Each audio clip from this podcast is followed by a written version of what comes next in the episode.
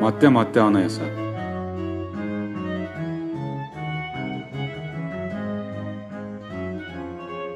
Programımızın ikinci bölümünde Avukat Gülten Kaya, anayasanın Cumhuriyetin Nitelikleri başlıklı ikinci maddesini anlatacak.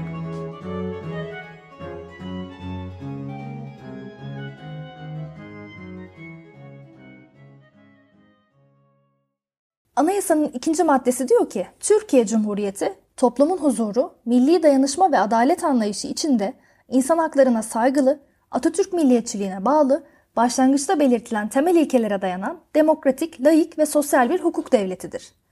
Şimdi bu maddede aslında anayasanın birçok temel unsuru sayılmış. Biz bu ilkeleri tek tek inceleyeceğiz.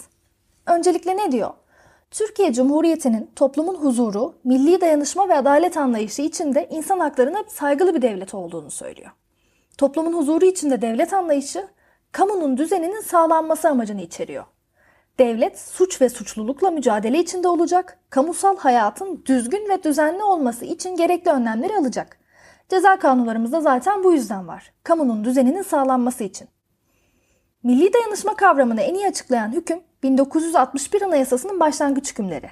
Diyor ki Türk milleti bütün fertlerini kaderde, kıvançta ve tasada ortak, bölünmez bir bütün halinde milli şuur ve ülküler etrafında toplayan bir millettir.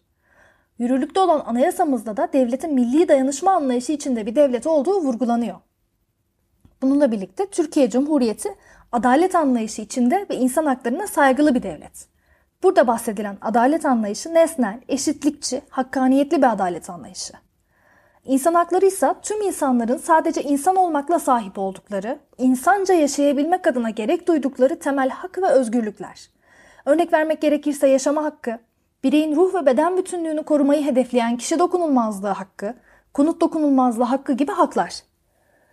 Ve yine bireylerin insanca yaşayabilmeleri adına diğer insanların haklarını ihlal etmeden özgürce yaşayabilmelerine olanak veren hürriyetler. İşte din ve vicdan özgürlüğü, düşünce ve ifade özgürlüğü, basın özgürlüğü gibi bunlar anayasal güvence altına alınmış haklar.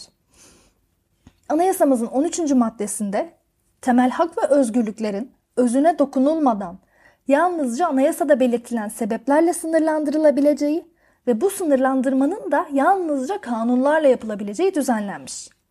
Temel hak ve özgürlüklerde yapılacak olan sınırlandırma anayasaya ve anayasanın ruhuna aykırı olamaz ve ölçülü olmak da zorundadır. Madde 13'te bunu detaylı şekilde inceleyeceğiz. Şimdilik bizim insan haklarına saygılı devletten anlamamız gereken şey herhangi bir ırk, dil, din ayrımı gözetmeksizin insan haklarına özenli ve ölçülü şekilde davranan, insan haklarının değerini ve insan haklarının üstünlüğünü kabul eden bir devlet. Anayasa madde 2'de Türkiye Cumhuriyeti'nin Atatürk milliyetçiliğine bağlı bir devlet olduğu söyleniyor. Milliyetçilik dediğimiz şey genel tabiriyle milletinin ve ülkesinin çıkarlarını her şeyin üstünde tutma anlayışı. Peki millet nedir? Millet bir takım bağlarla birbirine bağlanmış insanlardan oluşan bir topluluk. Millet kavramını objektif millet anlayışı ve subjektif millet anlayışı olarak ayrı ayrı incelemek Atatürk milliyetçiliğini anlamamıza yardımcı olacak. Çünkü anayasanın ikinci maddesinde ve başlangıç hükümlerinde belirtilen milliyetçilik anlayışı Atatürk'ün belirlediği milliyetçilik anlayışıdır. Objektif millet anlayışından milletin objektif bağlarla bağlı olduğunu, bir takım maddi unsurlarla birbirine bağlı olduğunu anlıyoruz. Bu maddi unsurlar neler olabilir? Irk birliği, dil birliği, din birliği gibi objektif bağlar. Subjektif millet anlayışı dediğimiz şey ise milletin manevi niteliklerle birbirine bağlı olduğunu söyler. Bu ne olabilir? Bir amaç olabilir, ideal, ülkü birliği, ortak acı ve başarılar, mücadele ve benzeri manevi bağlar. Şimdi milliyetçilik Fransız ihtilalinden sonra sistematik bir halde dünyaya yayılması ile çok uluslu devletler bünyesinde bulunanların her birinin kendi milli, milli devletlerini kurma girişimiyle başlıyor. Atatürk'ün de kendi sözleriyle Türkiye Cumhuriyeti'ni kuran Türkiye halkına Türk milleti denir. Yani Atatürk'ün milliyetçilik anlayışı din, ırk, dil herhangi bir birliğe dayanmaz. Atatürk subjektif millet anlayışını benimsemiştir. Atatürk'ün Türk milleti anlayışı yurt birliğine, tarihsel ve ahlaki yakınlığa dayanır.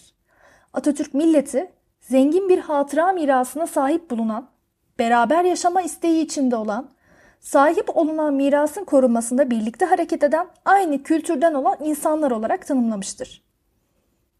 Atatürk milliyetçiliğine bağlı devlet derken aslında 1924 Anayasası'nın 88. maddesine de bir gönderme yapılıyor. 24 Anayasası madde 88 der ki, Türkiye'de din ve ırk ayırt edilmeksizin vatandaşlık bakımından herkese Türk denir. Bu maddede millet ve dolayısıyla milliyetçilik tanımlanmış durumda. Atatürk milliyetçiliğinin ırk, dil, dinle herhangi bir ilgisinin bulunmadığı açıkça belirtilmiş. Bu yüzden de Atatürk milliyetçiliği bir ideoloji de değil. Yine 82 Anayasası'nın 66. maddesinde de Türk devletine vatandaşlık bağıyla bağlı olan herkes Türktür denilerek Türklüğün dil, din, ırk gibi objektif unsurlardan bağımsız halde bulunduğu kabul edilmiş durumda. Şimdi geldik demokratik devlet ilkesine. Birçok demokrasi türü var, birçok demokrasi modeli var. Ben bunları tek tek incelemek yerine bir rejime demokratik bir rejim diyebilmek için gerekli olan şartları anlatacağım. Bu şekilde işi, içi boşaltılmış bir demokrasi tanımından ziyade demokrasinin temel ihtiyaçlarını incelemek daha mantıklı. Az sonra bahsedeceğim demokrasinin temel ilkeleri olarak belirtilen şartlara 82 Anayasası'nda da uyulduğunu göreceğiz. Bu şartlardan ilki etkin siyasal makamların halk tarafından seçimle belirlenmesi. Türkiye'de de yasama organı Türkiye Büyük Millet Meclisi seçimle iş başına geliyor. Yürütmenin başı Cumhurbaşkanı yine doğrudan halk tarafından seçiliyor. İkinci şartımız seçimlerin düzenli aralıklarla tekrarlanması gerekiyor. Anayasamızda da 2017 yılında yapılan değişikliklerle Türkiye Büyük Millet Meclisi ve Cumhurbaşkanlığı seçimlerinin 5 yılda bir yapıl yapılacağına karar verilmiş. Demokratik sistemlerde iktidarın seçimle iş başına gelmesi ve yine seçimle değişmesi kabul edilmiş durumda. Seçimlerin serbest ve adil olması gerekiyor. Anayasamızda da seçimler serbest, gizli, eşit, genel oy, açık sayım ve döküm esaslarına göre yapılacağı düzenlenmiş. Bir diğer şart, ülkede birden fazla siyasal partinin olması gerekiyor. Tek partili bir düzenin demokratik olabilmesi mümkün değil. Halkın alternatifleri bilebilmesi ve bu alternatifler arasından da seçim yapması gerekiyor. Anayasamızın madde 68'inde siyasi partilerin demokratik siyasi hayatın vazgeçilmez unsurları olduğu kabul edilmiş. Muhalefetin iktidar parti olma şansının mevcut olması gerekiyor. Görünüşte çok partili ama aslında gerçekte tek partili olan bir sistemi kabul etmiyor anayasa ve demokrasi. Bu ne demek? Kağıt üstünde çok partili sisteme izin veriliyor. Ama gerçekte diğer partiler yani iktidar partisi olmayan diğer partiler aslında iktidar partisinin destekleyicisi konumunda. Sözde muhalefet partileri yani. Bu partilere uydu parti deniyor. Bunların hiçbir zaman başa geçme ihtimali de bulunmuyor. Peki Türkiye'de anayasanın kurduğu sistemde ve uygulamada da muhalefetin iktidar olmasını engelleyen herhangi bir şey var mı? Yok. Son olarak temel kamu haklarının tanınması ve güvence altına alınmış olması gerekiyor. Düşünce özgürlüğü, basın özgürlüğü gibi temel hakların tanınması gerekiyor yani. Ülkede farklı haber kaynaklarının yer alması, halkın alternatifleri öğrenecek imkanının bulunması ve alternatifler arasından oy kullanabilmesi gerekiyor. Bu şartları sağlayan bir rejimin demokratik bir rejim olduğu kabul ediliyor. Bunlar demokrasinin vazgeçilmez unsurları. Demokratik devlet dediğimizde de asgari düzeyde de olsa bu şartların sağlandığı bir devleti anlıyoruz biz. Anayasanın ikinci maddesine göre Türkiye Cumhuriyeti laik bir devlettir. Laiklik ilkesi 24 Anayasası'na 37 değişiklikleriyle birlikte giriyor. Laiklik denilince dinle devlet işlerinin ayrılması tanımını yapıyoruz. Bunun gibi yine din işlerinin devlet işlerine karışmaması da diyebiliriz. Laiklik dediğimizde siyasal otoritelerle dini kurumların birbirlerinden ayrıldığını, egemenliğin tanrıya veya kutsal olan herhangi bir şeye dayandırılmadığı bir sistemi, devletin ve hukuk düzeninin hiçbir eylem veya işlemini kutsal olanla meşrulaştırmadığı bir sistemi anlıyoruz. Bunun yanında laikliğin din, inanç, ibadet özgürlüğü ayağı da var. Örneğin 2010 yılında verilmiş bir Avrupa İnsan Hakları Mahkemesi kararında nüfus cüzdanında din ibaresinin bulunması düşünce, vicdan ve din özgürlüğüne aykırı olduğuna karar verilmiş. Bugün de bizim yeni kimlik kartlarında din ibaresi yer almıyor. Yine ibadet özgürlüğü çerçevesinde laik bir sistemde kişiler ibadete zorlanamayacakları gibi ibadet etmek istemeleri halinde ibadet edebilme özgürlüğüne de sahip olmalılar. Biz laikliği hukuk sistemi mutlak şekilde dini olanla örtüşmez şeklinde anlamamamız gerekiyor. Laik olan illaki dinle çelişecek gibi bir durum yok. Laiklik dine veya kutsal olan şeye karşı değil. Laiklik dinin eşitsizlik yaratacak bir hak ölçütü olmasına karşı. Bu şekilde bir ayrımcılık yaratılmasına karşı. Bu şekilde bir tahakküm aracı haline getirilmesine karşı. Laik devlet dediğimiz din karşısında tarafsız bir konumda bulunur. Farklı inançları hiyerarşik bir dereceye tabi tutmadan eşit şartlar içinde birlikte yaşamasını güvence altına alır devlet. Şimdi laiklikle ilgili bir, birkaç temel şart sayacağım. Öncelikle devletin siyasi ve hukuki yapısını dini olanla meşrulaştırmaması gerekiyor. Devletin din karşısında tarafsız bir konumda bulunması ve aynı şekilde dinin de devletten bağımsız şekilde işlemesine izin verilmesi gerekiyor. Devletin hiçbir şekilde resmi bir dini olamaz. Devlet tüm dinler karşısında tarafsız olmalı. Herhangi bir din veya mezhebe üstünlük tanınamaz. Devlet herkese eşit muamelede bulunur. Şimdi bu noktada zorunlu eğitime değinmek gerekiyor. Okullarda zorunlu olan ders din eğitimi dersi değil. Din kültürü ve ahlak bilgisi dersi. Öğrencilere eğer bu derste din kültürü değil de din eğitimi veriliyorsa bu anayasaya aykırı. Yani zorunlu olan bu derste namaz kıldırılması, sure ezberletilmesi layıklığa ve anayasaya aykırı olduğuna ilişkin nispeten eski sayılabilecek Danıştay kararları da mevcut. Bu derslerin içeriği genel an- anlamda dini inanışların anlatılması ve ahlak bilgisi şeklinde olmalı. Yani bu dersin içeriğinin temiz olması halinde anayasaya herhangi bir aykırılığı bulunmuyor. Bu konuyu yine Anayasa madde 24'te daha detaylı şekilde konuşacağız. Ve bir diğer şartımız hiçbir şekilde din kurallarına uyulması hukuk kurallarıyla zorunlu hale getirilemez. Burada değinilmesi gereken hukuk kuralları konulurken dini kurallar dikkate alınabilir mi? Yani örneğin Ramazan ve Kurban bayramlarının tatil olması gibi. Az önce de söyledik, hukuk kurallarıyla dini kurallar çelişecek diye bir düzenleme yok. Hukuk elbette yaşadığı toplumdan esinlenecek ve ona göre şekillenecek. Fakat önemli olan hukuk kurallarıyla dini kurallara uyulmasının zorunlu hale getirilememesi ve yine kanun koyucunun da dini kurallara bağlı olma zorunluluğunun bulunmaması.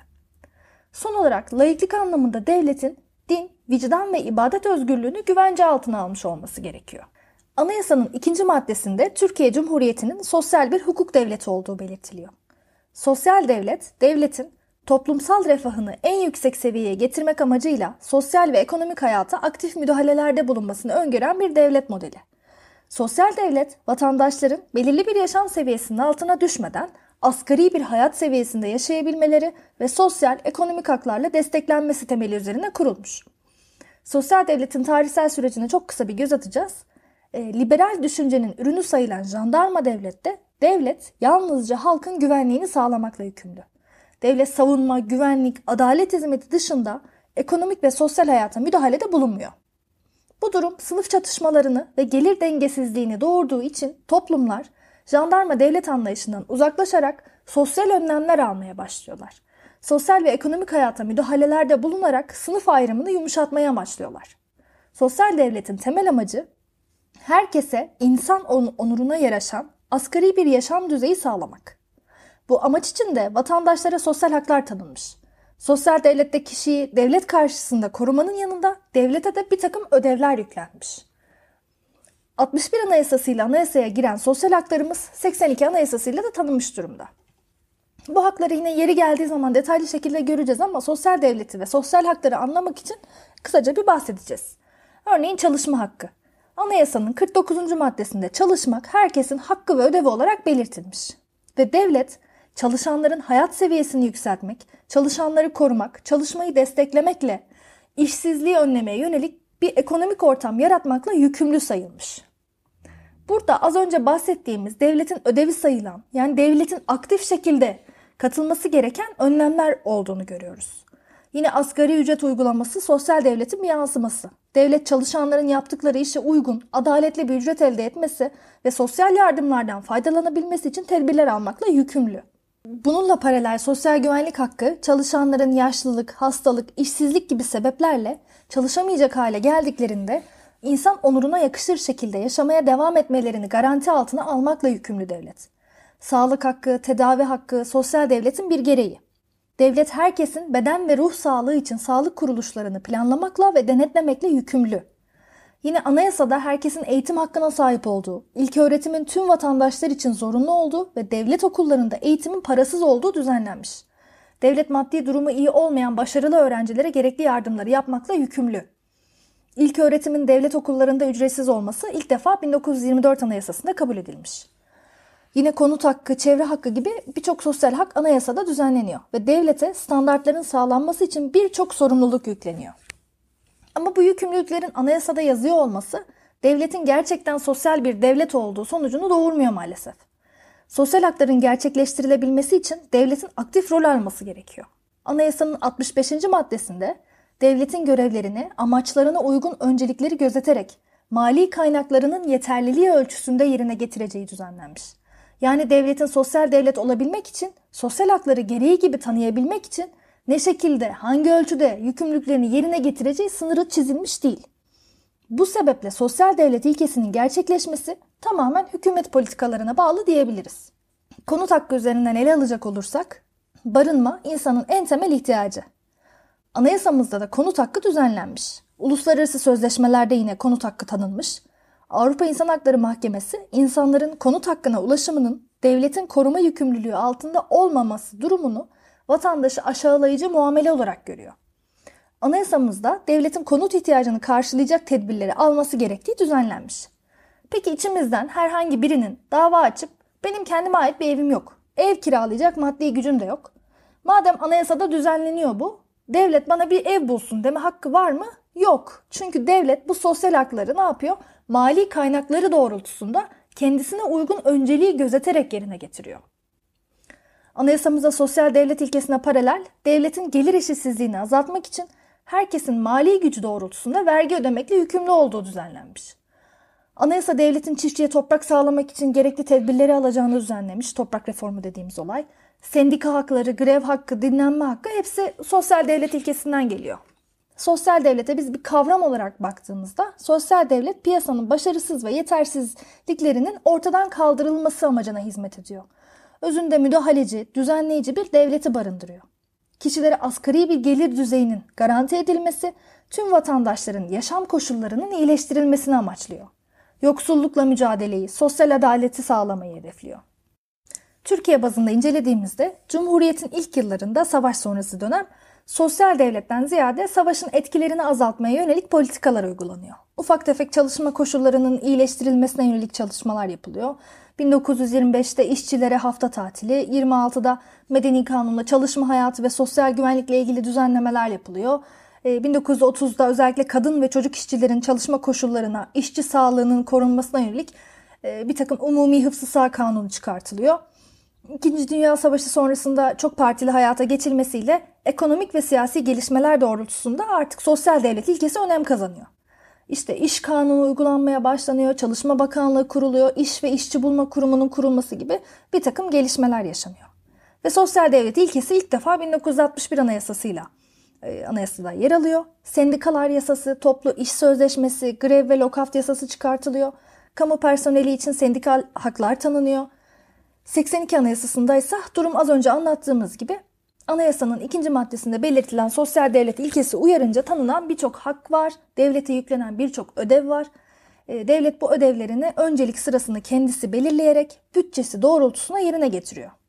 Vatandaşların bu hakları kanunlarla tanınmadıkça doğrudan devletten talep etmesi gibi bir durum söz konusu değil. Yani senin evinin olup olmaması devletin ilk önceliği veya bütçesini ayırmak istediği ilk şey değil. Bu şekilde sorunsuz işleyen, sosyal devletin özünün bütünüyle uygulandığı bir sistemin uygulanması hem günümüzde hem de yaşadığımız dünyada çok mümkün değil zaten. Sosyal devlet dediğimiz şey gelir dağılımında en aşağıda bulunan vatandaş açısından düşündüğümüzde mantıklı ve işler bir sistem gibi geliyor. Ama bir de gelir dağılımında en üstte olan, vergisini en yüksekten veren vatandaşa göre baktığımızda yani diyelim bütün sosyal haklar yerine getiriliyor olsun, sosyal devlet ilkesi en iyi şekilde işliyor olsun. O zengin vatandaş belki hiçbir zaman kullanmayacağı veya hiçbir zaman ihtiyaç duymayacağı kamu hizmetlerinin sırf kamu hizmetleri yerine getirilsin diye, birileri daha rahat yaşasın diye bir bedel ödemiş oluyor. Devletin yükü bir nevi o vatandaşlara da yüklenmiş oluyor. Üstelik ödediği verginin hangi kamu hizmeti için kullanılacağını veya kimler için kullanılacağını da seçemiyor bu vatandaş. Anayasanın ikinci maddesinde Türkiye devletinin bir hukuk devleti olduğu belirtiliyor. Hukuk devleti ilkesi en basit şekilde devletin hukuka bağlılığını ifade ediyor. Devletin faaliyetlerinde hukuk kurallarına uyması ve vatandaşlarına da hukuki bir güvenlik sağlaması. Hukuk devletini anlayabilmek için tam zıttı sayılan polis devlet kavramına kısa bir şekilde değineceğiz. Ee, şimdi polis devletinde halkın refahı için devlet her türlü önlemi alabiliyor. Kişi hak ve hürriyetlerine müdahalede de bulunabiliyor. Bunları yaparken kendi idaresi yani devletin kendisi hukuka bağlı değil. Eylem ve işlemleri hiçbir şekilde denetlenmiyor. Yani devlet hiç kimseye hesap vermiyor. Vatandaşlar devletin eylem ve işlemlerini öngöremiyorlar. Kurallar keyfi şekilde uygulanıyor. Kuralların uygulanmasında herhangi bir eşitlik ilkesi gözetilmiyor. Hukuk devleti dediğimiz devlet bu polis devletin tam tersi. Hukuk devletinde devletin uymakla yükümlü olduğu hukuk kuralları var. Bu kurallar devletin dışında oluşmuş olmasına rağmen devlet bu hukuka bağlı olmayı kabul ediyor. Kanun yapma yetkisine sahip organ ne? Yasama organı. Türkiye Büyük Millet Meclisi. Devlet hukuka ve elbette kanunlara da uymakla yükümlü. Ama hukuk ile kanun yani hukuk devleti ile kanun devleti aynı şey demek değil. Bir ülkede kanunların olması ve devletin kanunlara uygun davranması devletin hukuk devleti olduğunu da göstermiyor. Anayasa Mahkemesi hukuk devletini şöyle tanımlıyor. Diyor ki, hukuk devletinin temel ögesi tüm devlet faaliyetlerinin hukuk kurallarına uygun olmasıdır. Hukuk devleti insan haklarına saygı gösteren, bu hakları koruyucu, adil bir hukuk düzeni kuran, bunu devam ettirmeye kendisini zorunlu sayan, tüm faaliyetlerinde hukuka ve anayasaya uyan bir devlet olmasıdır diyor. Yani devletin yasama, yürütme ve yargı organları ayrı ayrı hukuka bağlı olmalıdır. Yasama organı yani kanun yapma yetkisine sahip olan Türkiye Büyük Millet Meclisi hukukla, kanunla, anayasaya bağlıdır. Hiçbir kanun anayasaya aykırı olamaz. Yasama organı anayasaya aykırı kanun yapamaz. Yapılırsa bunun da bir yargısal denetimi olur. Anayasaya aykırı kanun Anayasa Mahkemesi tarafından iptal edilir. İşte bu yargısal denetim hukuk devletinin bir gereği. Yine yürütme organı anayasaya bağlı. Yürütme anayasaya aykırı eylem ve işlem yapamaz. Yürütme etkisinin sahibi devletin başı Cumhurbaşkanı. Sahip olduğu yetkilerini ve görevlerini yerine getirirken hukuka uygun davranmak zorundadır. Bunları yine yeri geldiği zaman daha detaylı şekilde göreceğiz.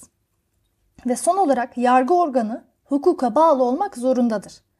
Yargı hukukla bağlı olursa vatandaşlar kendisini güvende hissedebilirler. Yine hakimler anayasaya, kanuna ve hukuka uygun olarak karar vermek zorundadır. Hukuk devleti tüm organlarıyla hukuka bağlı, her türlü eylem ve işlemi yargı denetimine açık, yargının bağımsız ve tarafsız olduğu ve tam bir hukuki güvenliğin sağlandığı devlettir. Yasama, yürütme, yargı güçleri yani kuralı koyan, kuralı uygulayan, denetimi yapan ayrı ayrı olacak ve ayrı ayrı hukuka bağlı olacaklar. Bununla birlikte idarenin her türlü eylem ve işlemi yargı denetimine açık olmalı. Anayasa madde 125'te benimseniyor bu düşünce. İstisnaları elbette var, onları yere gelince göreceğiz ama temel olarak şimdilik hukuk devletinde idarenin hesap verebilir olması gerekiyor. Bunu bilmemiz gerekiyor. Yargı denetimine açık olması demiştik. İdarenin denetimini yapacakların yani mahkemelerin idareye bağlı olduğu düşünürsek eğer bu durumda denetimin yalnızca sözde bir denetim olacağı açık. Bu sebeple anayasa madde 138'de hakimlerin ve mahkemelerin bağımsız olduğu, hiçbir organ, makam, kişiden emir ve talimat alamayacağı, tavsiye alamayacağı düzenlenmiş. Mahkemelerin bağımsız oluşu yine hukuk devletinin bir gereği. Buna bağlı olarak hakimlerin, savcıların görevlerini yerine getirirken rahat olmaları, gerek maddi gerek manevi baskı ve korku duymamaları adına hakim ve savcıların azlolunamayacakları, zorla emekliye ayrılamayacakları, haklarından mahrum olamayacakları düzenlenmiş. Biz bunu hakimlik teminatı diyoruz. Hukuk devletinde bireylerin idareye güven duyabilecekleri bir sistem yaratılması gerektiğini görüyoruz yani. Hukuki güvenliğin sağlandığı ve hukuk normlarının öngörülebilir olduğu bir sistem. Yani idari faaliyetlerin belirliliği ilkesi dediğimiz idarenin faaliyetlerinin belirliliği, idarenin keyfi şekilde hareket edemeyeceği, idarenin istikrarlı davranması gerektiği, idarenin hiçbir zaman tam bir serbestliğe sahip olamayacağını ifade ediyor. İdarenin bu şekilde kişilere zarar vermesi halinde bunları da karşılaması, ödemesi gerekiyor. İdarenin maddi bir sorumluluğu mevcut bu konuda. Kendiliğinden eğer bu zararı karşılamazsa ki kendiliğinden karşılaması zor, dava yoluyla idarenin bu zararı karşılaması gerekiyor. Devletin keyfi müdahalesini önlemeye amaçlayan hukuk devletinde bireylerin kendilerine uygulanacak hukuk kurallarını önceden bilebiliyor olması gerekiyor. Bugün hepimiz yani hangi eylemlerin suç olduğunu, hangi işlemin hangi kurallara göre yapılması gerektiğini ilgili düzenlemeyi açıp bakarak erişebiliyoruz. Hukuki güvenlik, hukukun uygulanmasındaki belirsizlik ve hukukun değişmesinden doğan riskleri kaldırmaya yönelik bir koruma gibi. Örneğin hiç kimse suç olarak düzenlenmemiş bir eylemde bulunduğu için bu eylem daha sonradan suç olarak düzenlense bile cezalandırılamaz. İstisnası olmakla birlikte idare geleceği öngörülebilir şekilde düzenlemekle yetkilidir. Hukuk devletindeki güven ve istikrarın korunabilmesi için kural olarak kanunlar yürürlüğe girdikleri tarihten sonraki olaylara uygulanırlar. Hukuk devletinde bireyler mevcut hukuki durumun devam edeceğini düşündükleri için ileride hayal kırıklığına uğratılamazlar. Yani öngörülebilirlik dediğimiz şey zaten bu. Bireylerin hukuka inancını korumak için hukuka uygun şekilde kazanılan hakların korunması, insanların haklarını kesintiye uğramadan kullanacaklarına dair bir inancının sağlanması gerekiyor. E, kazanılmış haklar meselesi bu. İnsanlar sahip olduğu hakların korunması ve kullanılmasında belirsizlik ve güvensizlik duymamalı. Şimdi basit bir örnekle hukuk fakültelerinin bugün 5 yıla çıkarıldığını düşünelim. Ben fakülteden 4 yılda mezun oldum.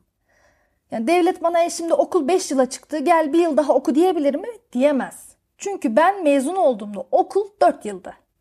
Kazanılmış hak, hukuki güvenlik, öngörülebilirlik bu işte. Eğer bunlar olmasaydı ben her günümü acaba bir yıl daha okumak için beni çağıracaklar mı? Diplomamı elimden alacaklar mı diye güvensiz, belirsiz bir şekilde geçirirdim. Tabi istisnaları çok, hatalı uygulamaları çok. Hukuki güvenlik dediğimiz şey sıkıntılı bir konu ama ideal bir sistemde ve anayasamızda da yani yazan anayasanın ulaşmayı hedeflediği noktada hukuki güvenlik ilkesi dediğimiz şey bu.